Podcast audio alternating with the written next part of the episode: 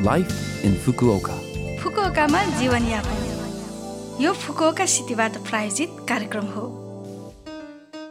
नमस्ते ओहाई गोजाइमास म सरिता यो लाइफ इन फुकुओका कार्यक्रममा फुकुओकामा बस्दै आउनुभएका नेपालीहरूका लागि सुरक्षित भई आरामदायक जीवनयापनका लागि आवश्यक जानकारीहरू नेपालीमा दिने आइरहेकी छु हरेक हप्ताको बिहिबार यो कार्यक्रम म सरिताको साथ सुन्न सक्नुहुन्छ छोटो समयको हाम्रो कार्यक्रम सुन्दै गर्नुहोला फुकुओकामा जीवनयापन आज मैले बसाइ सराई दिवसको छोटो जानकारी लिएर आएकी छु।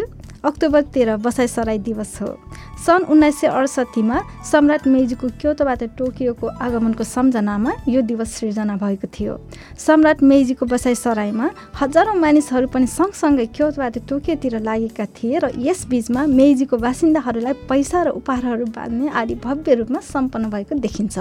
फलस्वरूप जापानको राजधानी क्योतोबाट टोकियोमा सारिएको थियो। यस बसाइ सराईको पचासौँ वार्षिक उत्सवको सम्झनामा जापानको पहिलो एकीदेन अर्थात् रिले दौड आयोजना गरिएको थियो। यो दौड क्योटोमा सुरु भई टोकियोमा समाप्त हुने लामो दूरीको रिले दौड थियो। यसरी सम्राट मेजीको बसाइ सराईबाट वर्तमान एकीदेन अर्थात् रिले दौडको सुरुवात भएको देखिन्छ। जीवनयापन। यसपटक फुकोका सिटी इन्टरनेसनल फाउन्डेसनको सूचना रहेको छ र पहिलो सूचना रहेको छ विदेशीहरूका लागि जापानी भाषामा वक्तित्व प्रतियोगिता बारे।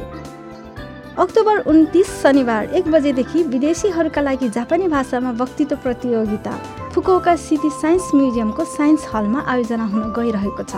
फुकोका महानगर क्षेत्रमा रहेका जापानी भाषा कक्षाका विद्यार्थी र जापानी भाषा स्कुलका विद्यार्थीहरूले फुकुकामा बसेर महसुस गरेको कुरा वा भविष्यको सपना आदि स्वतन्त्र रूपले कुनै विषयवस्तुमा जापानी भाषामा वक्तव्य दिनेछन्।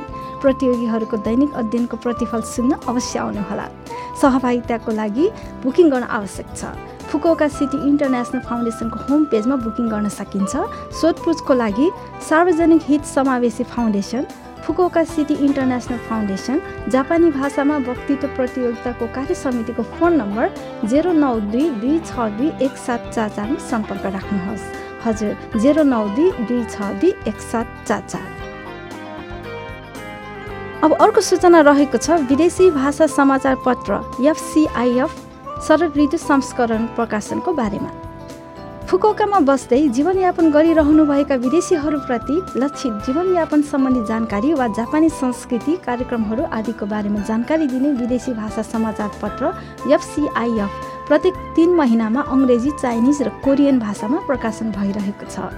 अक्टोबरमा प्रकाशित एफसिआइएफ सरल ऋतु संस्करणको विषयवस्तु रहेको छ। फुकोकामा कलाको आनन्द लिउन्। फुकुओकामा कलाको आनन्द लिन सकिने स्थलहरू र कार्यक्रमहरूको जानकारी लगायत फुकुओकामा बस्दै आउनुभएका विदेशीहरूसँगको अन्तर्वार्ता र जीवनयापनका लागि उपयोगी जानकारीहरू पनि समावेश हुने भएकोले अवश्य पढ्नुहोला। यो फुकुओका सिटी इन्टरनेसनल फाउन्डेसनको सूचना थियो। यो हप्ताको लाइफ इन फुकोका कार्यक्रम तपाईँहरूलाई कस्तो लाग्यो? लभ एफएमको होम पेजमा गएर लाइफ इन फुकोका नेपाली भनेर खोजी पोडकास्टबाट पनि यो कार्यक्रम सुन्न सक्नुहुन्छ। त्यस्तै जानकारी पनि पाउन सक्नुहुन्छ हाम्रो ब्लगबाट। हामीलाई मेसेज पनि पठाउन सक्नुहुन्छ। Seven six one eight the rate love FM dot co dot JP हाम्रो इमेल एड्रेस हो। जाने जाने आज प्रताप र प्रविशाको हर युग होस् भन्ने गीत सबैको लागि राख्दै बिरा हुन चाहन्छु। तपाईँहरूको दिन शुभ रहोस्। नमस्ते।